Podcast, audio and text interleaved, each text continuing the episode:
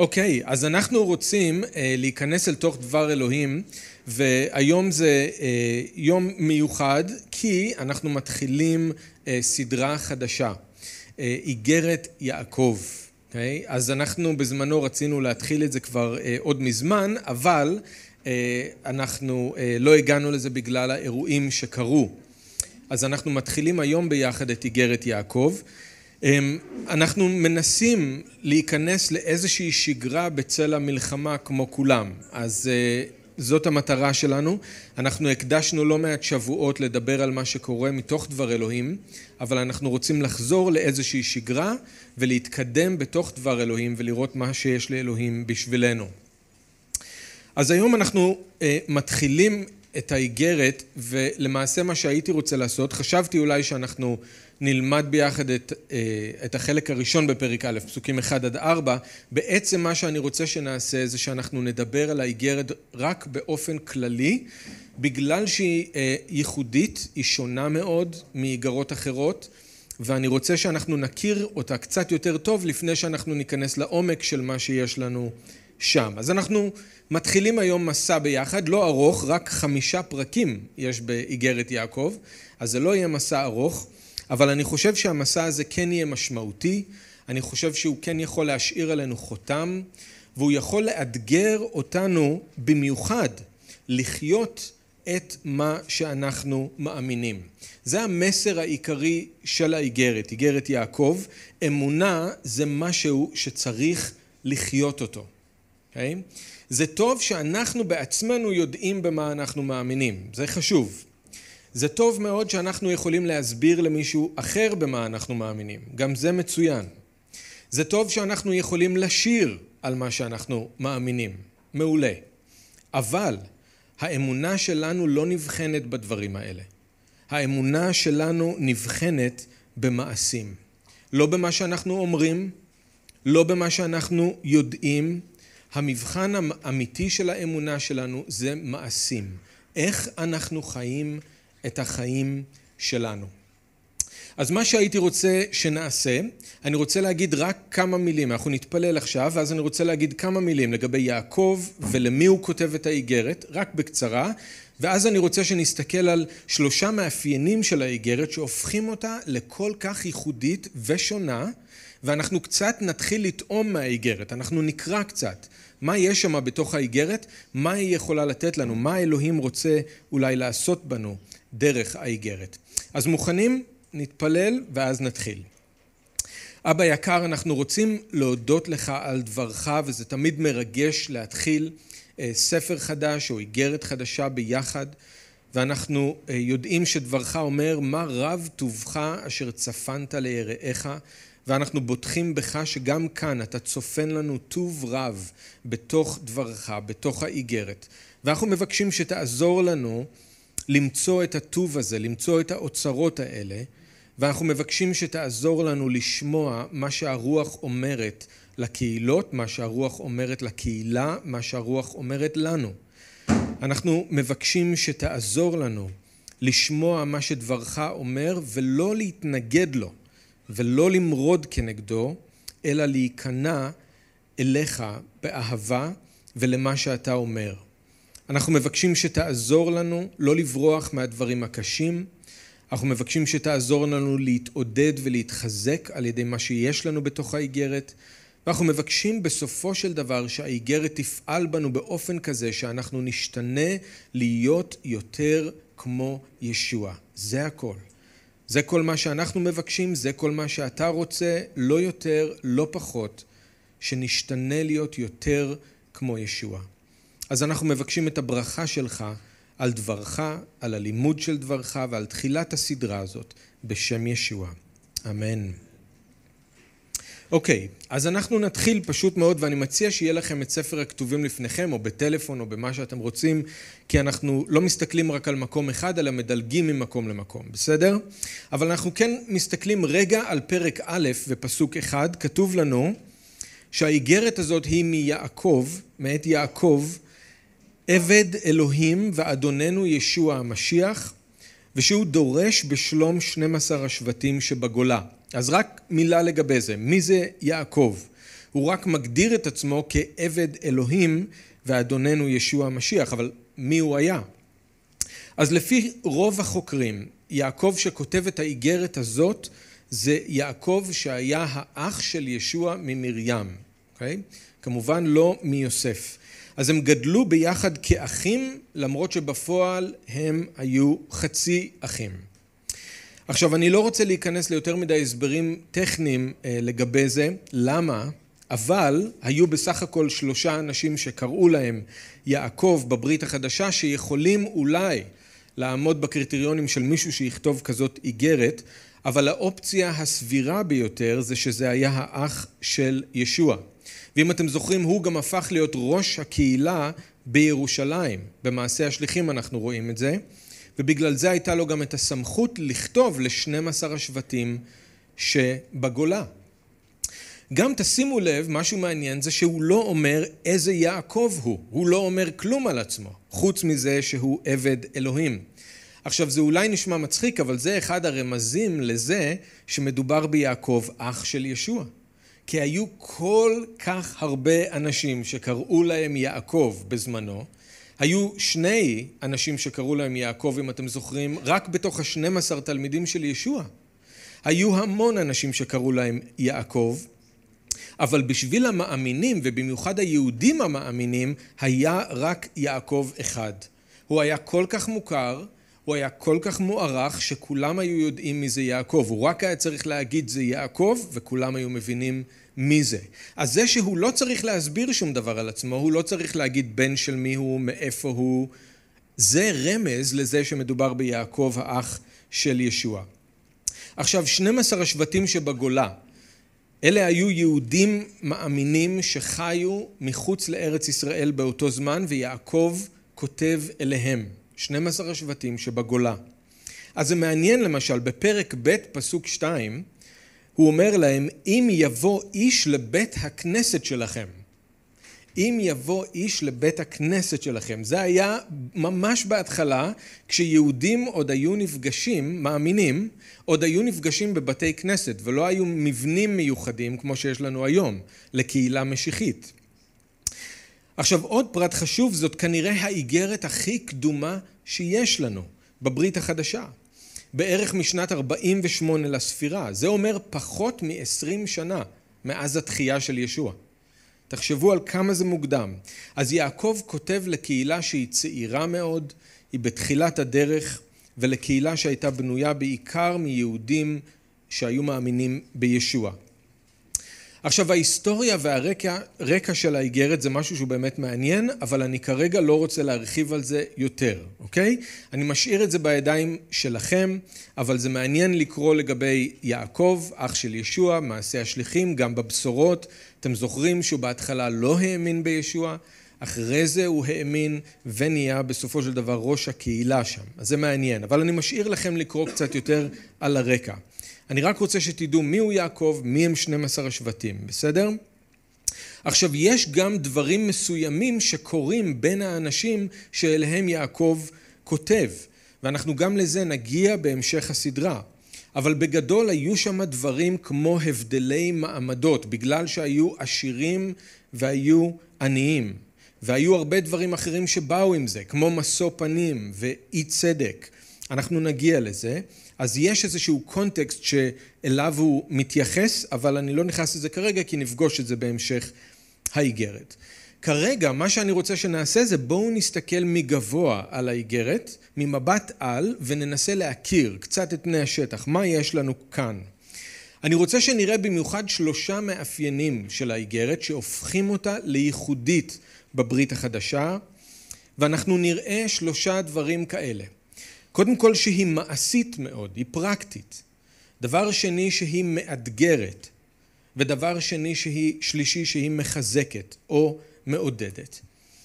אז אם אתם מכירים קצת את האיגרת, אתם יודעים שהדבר הראשון שאולי הוא הכי בולט באיגרת הזאת, זה כמה שהאיגרת הזאת היא פרקטית. אם אני רוצה ללמוד על האמונה, אז אני הולך לשאול. אבל אם אני רוצה לדעת איך לחיות את האמונה, אני הולך ליעקב. עכשיו ברור שזה לא לגמרי פייר להגיד את זה על שאול, בגלל שגם שאול אומר איך לחיות את האמונה, אבל שאול כן משקיע הרבה יותר בתיאולוגיה מאשר בפרקטיקה. הוא מורה, הוא מבשר במהות שלו, זה שאול, וחשוב לו מאוד להסביר לעומק כל מיני דברים כמו ישועה ואמונה וחסד וצדקה וחיי עולם. עכשיו אנחנו אומרים תודה לאדון על שאול, כן? מה אנחנו היינו עושים בלעדיו? ורוב האיגרות בברית החדשה הם שלו, הם של שאול. ואנחנו כן חייבים לדעת את האמת, אנחנו כן חייבים לדעת מה זה אומר, רק ככה אנחנו יכולים לבנות את עצמנו באמונה. אתם זוכרים ששאול אמר שהוא כמו בנאי חכם שמניח יסוד ואחר בונה עליו. אז אנחנו חייבים את הלימוד של שאול כדי להניח יסוד כמו שצריך של האמונה, כדי שנוכל לבנות על היסוד הזה. אבל כשאנחנו מגיעים ליעקב, אנחנו פתאום רואים שאין כאן הסברים ואין כאן תיאוריה, אין כאן לימוד על ישועה או על חסד, אבל אנחנו כן מוצאים כאן הרבה מאוד הוראות מה לעשות, איך לחיות, איך להתנהג. אז למשל בתחילת האיגרת בפרק א', יעקב מיד מתחיל לדבר על איך אנחנו כמאמינים צריכים להתמודד עם הניסיונות שבאים עלינו. וזה אנחנו נראה כבר בשבוע הבא. אבל הוא אומר לשמחה גדולה חישבו זאת אחי כאשר אתם באים בכל מיני ניסיונות. ואז בהמשך הוא מדבר על כעס.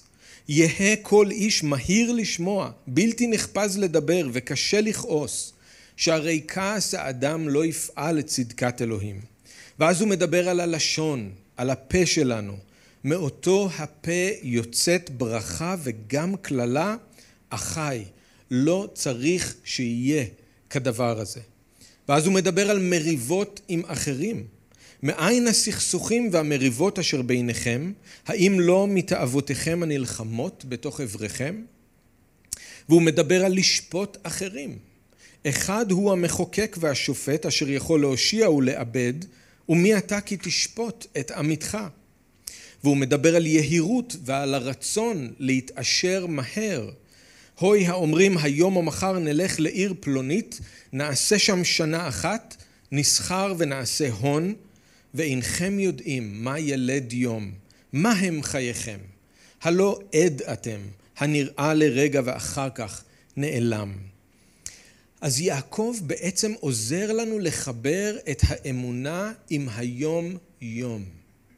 הוא עוזר לנו לחבר את האמונה שלנו עם המצבים האלה בחיים שלנו שכולנו צריכים להתמודד איתם. וזה כל כך חשוב לעשות את החיבור הזה. כי בלי זה, איזה ערך יש לאמונה שלנו. ואני רוצה שתשימו לב שיעקב לא אומר או עושה משהו שישוע לא עשה. החיבור הזה חייב להיות שם, בין אמונה למעשים, וגם ישוע מדבר על זה. המקום הכי מוכר שישוע מדבר על זה, זה בסוף הדרשה על ההר, אם אתם זוכרים. הוא אומר, לא כל האומר לי, אדוני, אדוני, ייכנס אל מלכות השמיים, אלא העושה את רצון אבי שבשמיים. ואז הוא נותן את התמונה, שתי תמונות שונות מאוד. אחד בונה את הבית שלו על סלע, האחר בונה את הבית שלו על חול. שניהם שומעים, אבל רק אחד מהם עושה. לא מי שאומר שישוע הוא האדון, אלא מי שעושה את רצון האב שבשמיים. לא מי שאומר שהוא מאמין, כי גם השדים מאמינים ואפילו רועדים, אלא מי שחי את האמונה שלו. ואנחנו נראה במהלך הסדרה שיעקב מתייחס הרבה לדרשה על ההר. אין איגרת אחרת בברית החדשה שמתייחסת כל כך הרבה פעמים לדרשה על ההר ואפילו מצוטטת משם. והוא שם את הדגש על מעשים, אני חושב בצדק, ובגלל זה הוא גם מתייחס לדרשה על ההר, כי זה מה שישוע עשה. הדרשה על ההר זה המניפסטו של ישוע לחיים במלכות האלוהים. ככה זה נראה לחיות במלכות, לא רק להאמין. אבל יש עוד מקום שישוע מדבר על זה, וזה כשהוא מזהיר את התלמידים שלו. היזהרו משאור הפרושים, שהוא הצביעות. שהוא הצביעות. אם אין חיבור בין מה שאני מאמין לאיך שאני חי אז תהיה צביעות. צביעות זה הנתק בין האמונה לחיים. צביעות זה כשיש נתק בין האמונה לחיים. יעקב עוזר לנו לחבר את שני הדברים, כדי שלא נרמה את עצמנו וכדי שלא נהיה צבועים. הרי מי שאומר דבר אחד וחי דבר אחר, הוא חייב להסתיר, הוא חייב לשקר, הוא חייב להעמיד פנים. אז איגרת יעקב עוזרת לנו לעשות חיבור שהוא קריטי, שגם ישוע דיבר עליו, והוא גם יכול להציל אותנו מצביעות, משאור הפרושים. אז נכון שזאת לא איגרת שמלמדת אותנו תיאולוגיה, או אומרת לנו במה להאמין, אבל היא כן דוחפת אותנו לחיות את מה שאנחנו מאמינים. היא מעוררת את האמונה שלנו לחיים. אבל אתם צריכים לדעת שזה לא משהו שלכולם קל איתו, שיעקב באיגרת שלו לא מדבר על המוות והתחייה של ישוע, הוא לא מדבר על סליחת חטאים ועל המשמעות של מה שישוע עשה בצלב. מרטין לותר למשל קרא לאיגרת הזאת איגרת של קש. זאת אומרת איגרת שמלאה בהבלים, בשטויות, בדברים חסרי ערך. אם אתם זוכרים, הדבר שהיה אז הכי חשוב ללותר זה שהישועה זה לא משהו שאפשר להרוויח על ידי מעשים, כמו שהכנסייה הקתולית לימדה בזמנו, אלא זה משהו שמקבלים בחסד. וכאן הוא הרגיש שיעקב שם כל כך הרבה דגש על מעשים, שזה יוצר את הרושם שאפשר להרוויח ישועה על ידי מעשים. ובגלל זה היה לו מאוד מאוד קשה עם זה. בתרגום של לותר לספר הכתובים הוא שם את יעקב ואת מגילת אסתר בסוף הספר, כי כל כך היה לו קשה עם שני הספרים האלה, מסיבות שונות, אבל היה לו קשה עם זה. עכשיו, ברור שיעקב לא אומר את זה, ואנחנו עוד נגיע לזה. גם יעקב יודע שישועה היא מתנה שניתנת בחסד ובלי תלות במעשים. אבל יעקב כן אומר שאם יש ישועה ויש אמונה אמיתית, אז זה אמור להתבטא במעשים. מעשים הם לא הדרך לישועה, אבל הם כן הפרי של הישועה. מעשים לא יכולים לתת לנו ישועה, לא משנה כמה אנחנו צדיקים, כמה אנחנו טובים, לא יכולים להרוויח ישועה על ידי מעשים, אי אפשר. זו מתנה שניתנת לנו בחסד. אבל אם קיבלנו את המתנה הזאת, אמור להיות שם פרי. המעשים זה הפרי של הישועה, לא הדרך לישועה. אז זה הדבר הראשון שאפשר להגיד על איגרת יעקב, היא שונה מכל איגרת אחרת בברית החדשה כי היא כל כך מעשית, אבל אני מקווה שאתם יכולים לראות זה לא דבר שחייב להיות שלילי, זה יכול להיות דבר שהוא חיובי. זה לא מלמד אותנו, באיגרת הזאת אנחנו לא לומדים על האמונה, אבל האיגרת הזאת כן דוחפת אותנו לחיות את האמונה, ובגלל זה היא כן חשובה. אוקיי, דבר שני שאנחנו יכולים להגיד על האיגרת, זה שהיא ללא ספק מאתגרת. איגרת מאתגרת, יעקב. אולי היא הכי מאתגרת שיש בברית החדשה. אני לא חושב שיש עוד ספר בברית החדשה שהוא בוחן וחוקר ומאתגר כמו האיגרת הזאת. כשאנחנו חושבים על מה שכתוב לנו באל העברים פרק ד' שדבר אלוהים הוא חד מחרב פיפיות והוא חודר פנימה עמוק ובוחן את מחשבות הלב וכוונותיו, אז זה תמיד נכון, אבל אולי זה במיוחד נכון ובמיוחד מורגש באיגרת יעקב. לקרוא את איגרת יעקב זה קצת כמו לשבת מול ראי בתוך חדר מואר, כשאי אפשר להסתיר כלום ורואים הכל. כל פגם, כל קמת, כל דבר קטן. וזה לא קל להסתכל בראי ולראות את עצמנו כמו שאנחנו באמת, אבל זה מה שיעקב עושה. הוא לוקח את הראי של האמונה ואת הראי של דבר אלוהים, והוא שם אותו בפנינו, והוא מכריח אותנו להסתכל. והוא שואל אותנו, מה אתם רואים? איך האמונה שלכם נראית. לא בראש שלכם, לא בפה שלכם, איך היא באמת. כשהאמונה שלכם פוגשת את החיים בחוץ, מה קורה? אתם חיים את מה שאתם מאמינים? אפשר לראות את האמונה שלכם דרך המעשים שלכם? ואם לא, אז מה אתם מתכוונים לעשות בעניין? כתוב לנו בפרק א', פסוק 23, מי ששומע את הדבר ואינו עושה, כמוהו כאיש המביט על תואר פניו במראה. הוא התבונן בעצמו והלך לו, ומיד שכח מה צורתו. אבל המשקיף בתורה השלמה, תורת החירות, ועומד בה מבלי להיות שומע ושוכח, אלא עושה בפועל, איש זה יהיה מבורך במעשהו. אז יעקב מציב לנו ראי, ראי מול הפנים, והוא מבקש שנסתכל, ושלא נתעלם ממה שאנחנו רואים. לקרוא את איגרת יעקב זה אולי גם קצת כמו לשבת מול רופא שלא חוסך במילים. והוא אומר לנו בדיוק מה הוא מאבחן, מה הוא רואה שלא בסדר אצלנו, ומה אנחנו צריכים לעשות כדי לטפל בבעיה. וזה קשה לשמוע, וזה קשה לעשות, אבל אם נעשה את מה שהרופא אומר, יש סיכוי שנתחזק ונחלים. כמו ישוע, אתם זוכרים, הוא לא בא לאנשים בריאים, הוא בא לאנשים חולים. אנשים בריאים לא צריכים רופא. אז ככה גם יעקב. לפעמים לקרוא את האיגרת שלו זה כמו לשבת מול רופא, וזה לא קל, בכלל לא קל, אבל זה טוב. בפרק ד', פסוק שמונה, הוא אומר, החוטאים, רחצו ידיכם, טהרו את לבבכם הפכפכי הלב.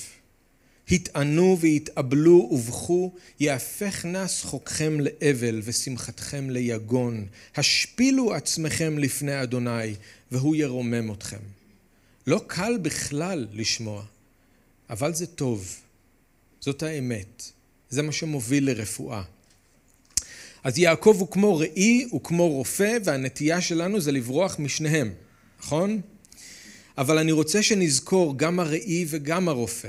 הם הזדמנויות טובות בגלל שהם נותנים לנו לראות את הדברים כמו שהם ואומרים לנו איך לטפל במה שצריך, איך להתחזק, איך להשתנות, איך להבריא. במשלי כ"ז פסוק 6 כתוב נאמנים פצעי אוהב ונעתרות נשיקות שונא. איגרת יעקב זה פצעי אוהב. זה כואב, אבל זה בא ממישהו שאוהב אותנו ואכפת לו מאיתנו. וזה עדיף מאין סוף מחמאות והתחנפות של מישהו שבעצם שונא אותנו והוא רק מעמיד פנים כאילו אכפת לו מאיתנו, אבל לא, לא אכפת לו. האוהב פוצע כי הוא אוהב, כי הוא רוצה לעזור. הוא אומר את האמת כי אכפת לו. נאמנים פצעי אוהב.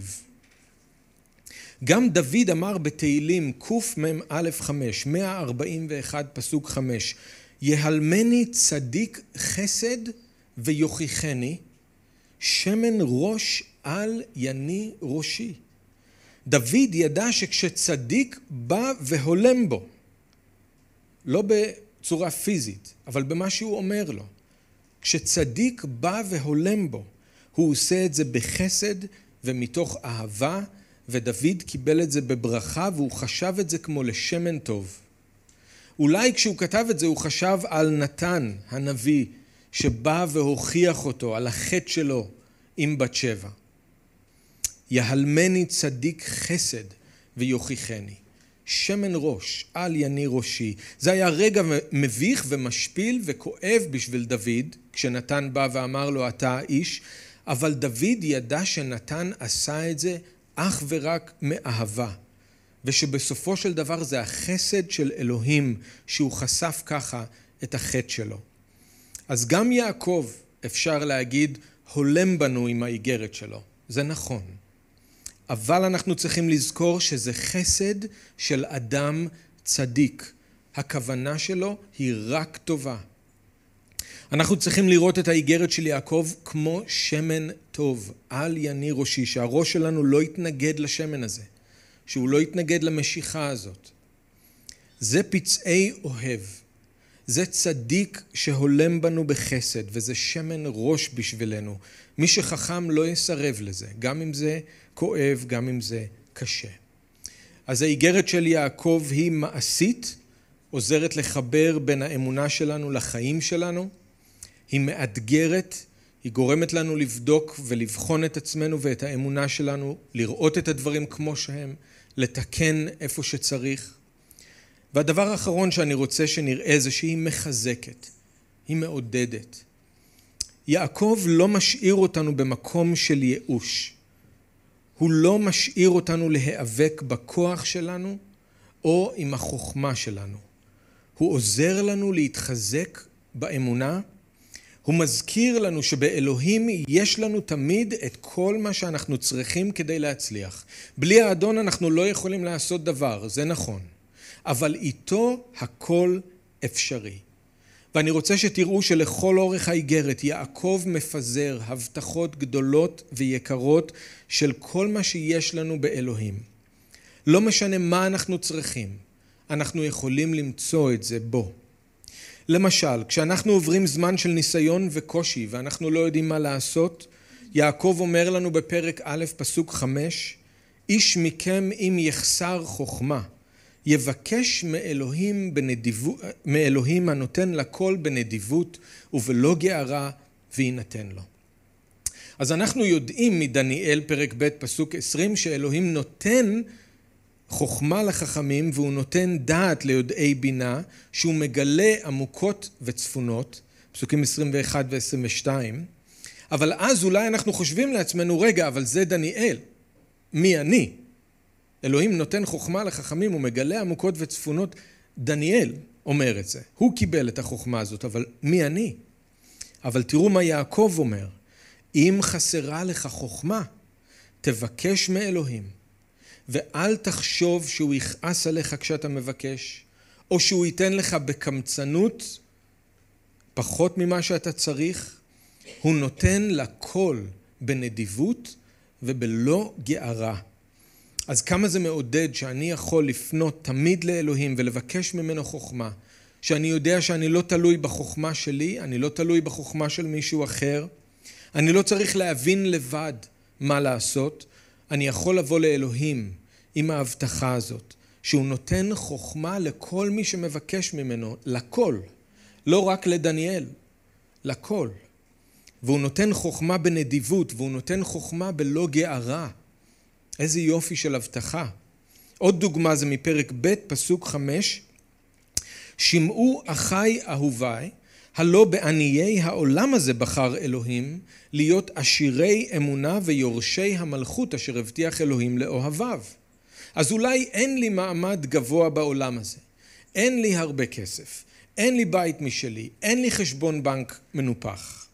ואולי יש אנשים מסביבי שדואגים להזכיר לי את זה כל הזמן. שאני פחות מהם כי אין לי את כל הדברים האלה. אבל אני תמיד יכול לחזור אל ההבטחה הזאת. אלוהים בחר בי להיות עשיר באמונה ולהיות יורש של המלכות שהוא הבטיח לאוהביו. מי שאוהב אותו, בין אם יש לו כסף או אין לו כסף, הוא כבר עכשיו עשיר באמונה, ויום אחד הוא יירש את המלכות. איזו הבטחה. ומה אם הסתבכתי עם חטא? שוב ושוב אני נופל אל החטא, באותה מלכודת. איזה תקווה יש לי? איך אני יודע שאלוהים יקבל אותי? אז גם כאן יש ליעקב הבטחה לתת, משהו טוב, מעודד. בפרק ד', פסוקים חמש עד תשע, הוא אומר, החושבים אתם כי לשווא, אומר הכתוב, בקנאה משתוקק אלוהים לרוח אשר השכין בנו? ואולם נותנו יתר חן. לכן הכתוב אומר, אלוהים ללצים הוא יליץ ולענבים ייתן חן, על כן ייכנעו לפני אלוהים. התייצבו נגד השטן, ויברח מפניכם, קרבו לאלוהים ויקרב אליכם. החוטאים רחצו ידיכם. טהרו את לבבכם הפכפכי הלב, התענו, התאבלו ובכו. יהפך נשחוקכם לאבל ושמחתכם ליגון, השפילו עצמכם לפני אדוני והוא ירומם אתכם. יש כאן הבטחות מדהימות שהן נכונות לכולנו כל הזמן. אבל זה במיוחד כתוב לאנשים שנפלו בחטא. ותראו את ההבטחות שיש כאן. במקום להגיד שלחוטאים אין כבר מקום אצל אלוהים, במקום לדחות את מי שחטא, במקום לגרום למי שחטא להרגיש לא רצוי, תראו מה יעקב אומר. אלוהים משתוקק בקנאה לרוח אשר הוא השכין בנו. הוא לא יוותר על אלה שהוא השכין בהם את הרוח שלו, הוא מקנא להם. ולא רק זה, הוא נותן יתר חן או שפע של חסד למי שיבוא לפניו בענווה. מי שחטא יכול להיכנע לפני אלוהים ולהתייצב לפני השטן והוא יברח מפניו. זה מדהים. השטן לא יכול להמשיך ולהכאיב ולהאשים. אם החוטא יבוא, יחזור בתשובה בענווה לפני אלוהים. ברגע אחד החוטא יכול להפוך את ההפסד לניצחון. ואז ההזמנה המופלאה הזאת עם ההבטחה קרבו לאלוהים ויקרב אליכם. כל חוטא יכול להתקרב לאלוהים. והפלא זה שבאותו רגע אלוהים יתקרב אליו. קרבו לאלוהים והוא יקרב אליכם. ומי שישפיל את עצמו לפני אלוהים, אלוהים מבטיח לרומם אותו. מדהים. אלו הבטחות לאנשים שהיו רחוקים מאלוהים, לאנשים שנפלו שוב ושוב בחטא. חוטאים ברגע אחד יכולים להפוך את הכל, יכולים להתקרב לאלוהים, לקבל ממנו חסד ואפילו להבריח את השטן, ואז אלוהים מבטיח אני גם ירומם אותו. כל זה בהקשר, ואנחנו נגיע לזה כשנגיע לפרק הזה בסדרה, אבל כל זה בהקשר שלו נאמר לחוטאים. אז זה נכון לכולנו, אבל במיוחד לחוטאים. המקום האחרון שאני רוצה שתראו זה בפרק ה' מפסוק שבע, ותראו כמה זה מחזק את האמונה ומעודד אותנו לא להרפות עד שהאדון יבוא. פרק ה' פסוק שבע, לכן אחי התאזרו אורך רוח עד בוא האדון. הנה העיקר מחכה לפרי האדמה היקר, ומייחל לו בסבלנות עד שיזכה ליורה ומלקוש. גם אתם התאזרו אורך רוח, כוננו את לבבכם, כי קרבה ביאת האדון. אחי אל, תתנול, אל תתלוננו איש על רעהו למען לא תשפטו, הנה השופט עומד בפתח. אחי, הנביאים אשר דיברו בשם אדוני יהיו לכם לדוגמה של סבל ואורך רוח. הן חושבים אנו למאושרים את העומדים בסבל. שמעתם על אודות עמידתו של איוב בסבל, וראיתם את תכלית אדוני, כי רחום וחנון אדוני. יעקב יודע כמה זה קשה לחיות את האמונה, במיוחד בעולם הזה שאנחנו חיים בו. כמה זה קשה להחזיק באמת עד הסוף. צריך הרבה סבלנות, צריך הרבה אורך רוח. אבל תראו איזה עידוד הוא נותן לנו כאן. תראו מה הוא אומר לנו.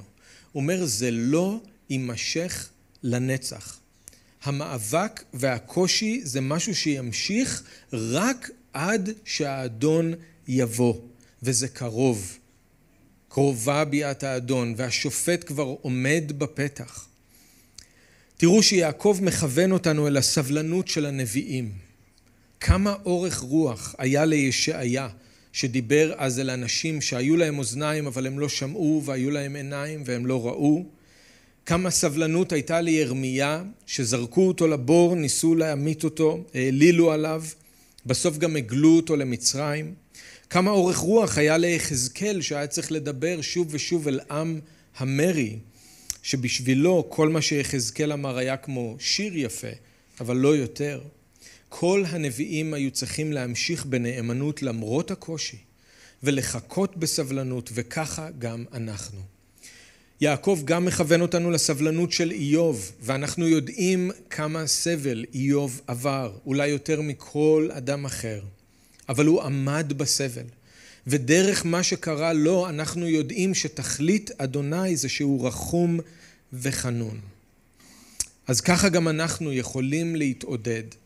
למרות שאנחנו עדיין מחכים, אנחנו לא מחכים לשווא. אנחנו כמו העיקר, שמחכה בסבלנות לפרי האדמה היקר ומייחל לו עד שיזכה ליורה ומלקוש. היורה והמלקוש שלנו זה ביאת האדון, ויעקב אומר שהיא קרובה ושהשופט עומד בפתח. אז אם הוא אמר להם את זה אז, אז בטוח שלנו לא נשאר עוד הרבה זמן. הביאה של האדון היא קרובה, והשופט עומד בפתח. אנחנו נפגוש עוד לא מעט הבטחות כאלה בתוך האיגרת, אבל רק רציתי לתת לכם בינתיים איזושהי טעימה, כי זה חשוב לראות שכמה שהאיגרת של יעקב היא מאתגרת, והיא שמה לנו ראי מול הפנים, והיא אומרת לנו את האמת בצורה שלא נוח לנו עם זה, לא לפספס את זה שיעקב לאורך כל האיגרת מפזר את ההבטחות האלה, את נקודות האחיזה האלה בשבילנו, ואנחנו נפגוש את זה תוך כדי הלימוד. אז אנחנו מתחילים היום, זו הייתה רק התחלה, אנחנו אה, מתחילים היום איזשהו מסע, כמו שאמרתי, לא ארוך. אני ממליץ לכם, זה רק חמישה פרקים, אז כדי שלכם, כדי שאתם תוכלו להוציא את המירב מהסדרה הזאת, אולי תקראו את זה בעצמכם, אפילו כמה פעמים. חמישה פרקים זה לא הרבה, כדאי מאוד לקרוא את זה, להתפלל, לבקש מהאדון שידבר אליכם דרך הדברים. אז בואו נזכור לבינתיים שאיגרת יעקב היא איגרת שעוזרת לנו לחבר בין האמונה שלנו לחיים. היא מאתגרת אותנו לבחון את עצמנו ואת האמונה שלנו, והיא גם איגרת שזרועות בה עוד הרבה הרבה הבטחות כמו שראינו שאנחנו עוד נקצור ביחד. אז זה מבט כללי מאוד על האיגרת, אה, אני מקווה שאנחנו כבר בשבוע הבא, אם לא יהיו שינויים, נוכל לצלול אל פסוק 1 עד 4 בפרק א' ונדבר על המאמין והניסיונות. מה אנחנו עושים, איך אנחנו מגיבים לניסיונות האלה שבאים עלינו. אז בואו נתפלל ביחד. אבא יקר, אנחנו מודים לך על דברך ומודים לך שבמיוחד באיגרת יעקב אתה מדבר אלינו בצורה כל כך ישירה, כל כך פשוטה. אנחנו מודים לך שאתה שם מול העיניים שלנו ראי ואתה נותן לראי הזה לשקף את התמונה האמיתית של איך אנחנו נראים בעיניך, מה צריך עוד לתקן, ואנחנו מבקשים אדון שתעזור לנו להמשיך ולהסתכל אל תוך הראי הזה ולא לברוח מהקושי. אנחנו מודים לך אדון שאתה מאתגר אותנו, אתה מאתגר אותנו לבחון את עצמנו, אתה מאתגר אותנו לחבר את האמונה לחיים ולבדוק את עצמנו אם האמונה שלנו היא אמיתית, אם אנחנו חיים את מה שאנחנו גם אומרים שאנחנו מאמינים בו. אבל אנחנו מודים לך שאתה עוטף את כל זה בהבטחות גדולות ויקרות ונותן לנו נחמה. אז אנחנו מבקשים אדון שתלווה אותנו אה, במהלך הסדרה הזאת, תמשיך לברך את דברך אל ליבנו, שיפעל בתוכנו כטוב בעיניך, כמו שאמרנו וביקשנו בהתחלה, כדי שנהפוך להיות יותר דומים לישוע. זו משאלת ליבנו. אז אנחנו מודים לך בשם ישוע. אמן.